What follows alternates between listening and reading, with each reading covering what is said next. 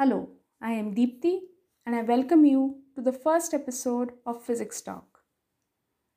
Today's topic is dual nature of light. Newton had proposed that light consisted of a beam of particles in his corpuscular theory of light. Later, some scientists like Huygens pointed towards the wave nature of light. In fact, some experiments such as those dealing with interference and diffraction of light showed the wave nature of light. Afterwards, optics, that is the branch dedicated to the study of light, was integrated into electromagnetic theory. And it was proved that light was in fact an electromagnetic radiation. But then the phenomenon of black body radiation remained unexplained even within the framework of electromagnetic theory. In 1900, Max Planck came up with a formula that explained black body radiation and he showed that this formula could be derived on the basis of quantization of electromagnetic radiation.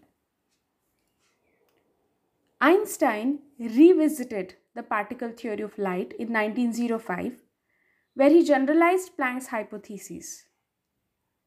In fact, he claimed that a beam of light of frequency nu contained photons, that is, the particles of light.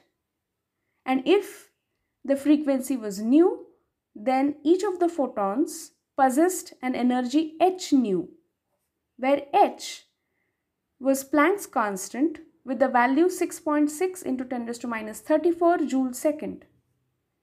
In fact, Einstein also showed that this particular theory could explain the phenomenon of photoelectric effect.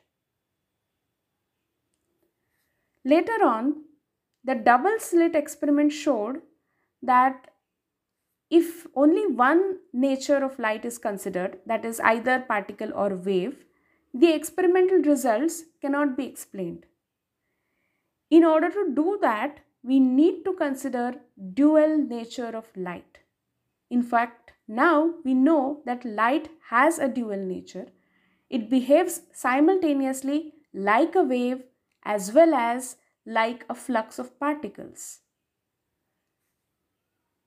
the dynamic particles, sorry, the dynamic parameters of the particles such as energy E and photon momentum P are linked with wave parameters such as frequency nu and wave vector k.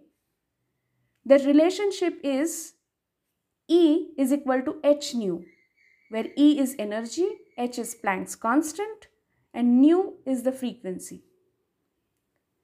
If we denote h cross equal to h divided by 2 pi, then the same equation E is equal to h nu can be rewritten as E is equal to h cross omega.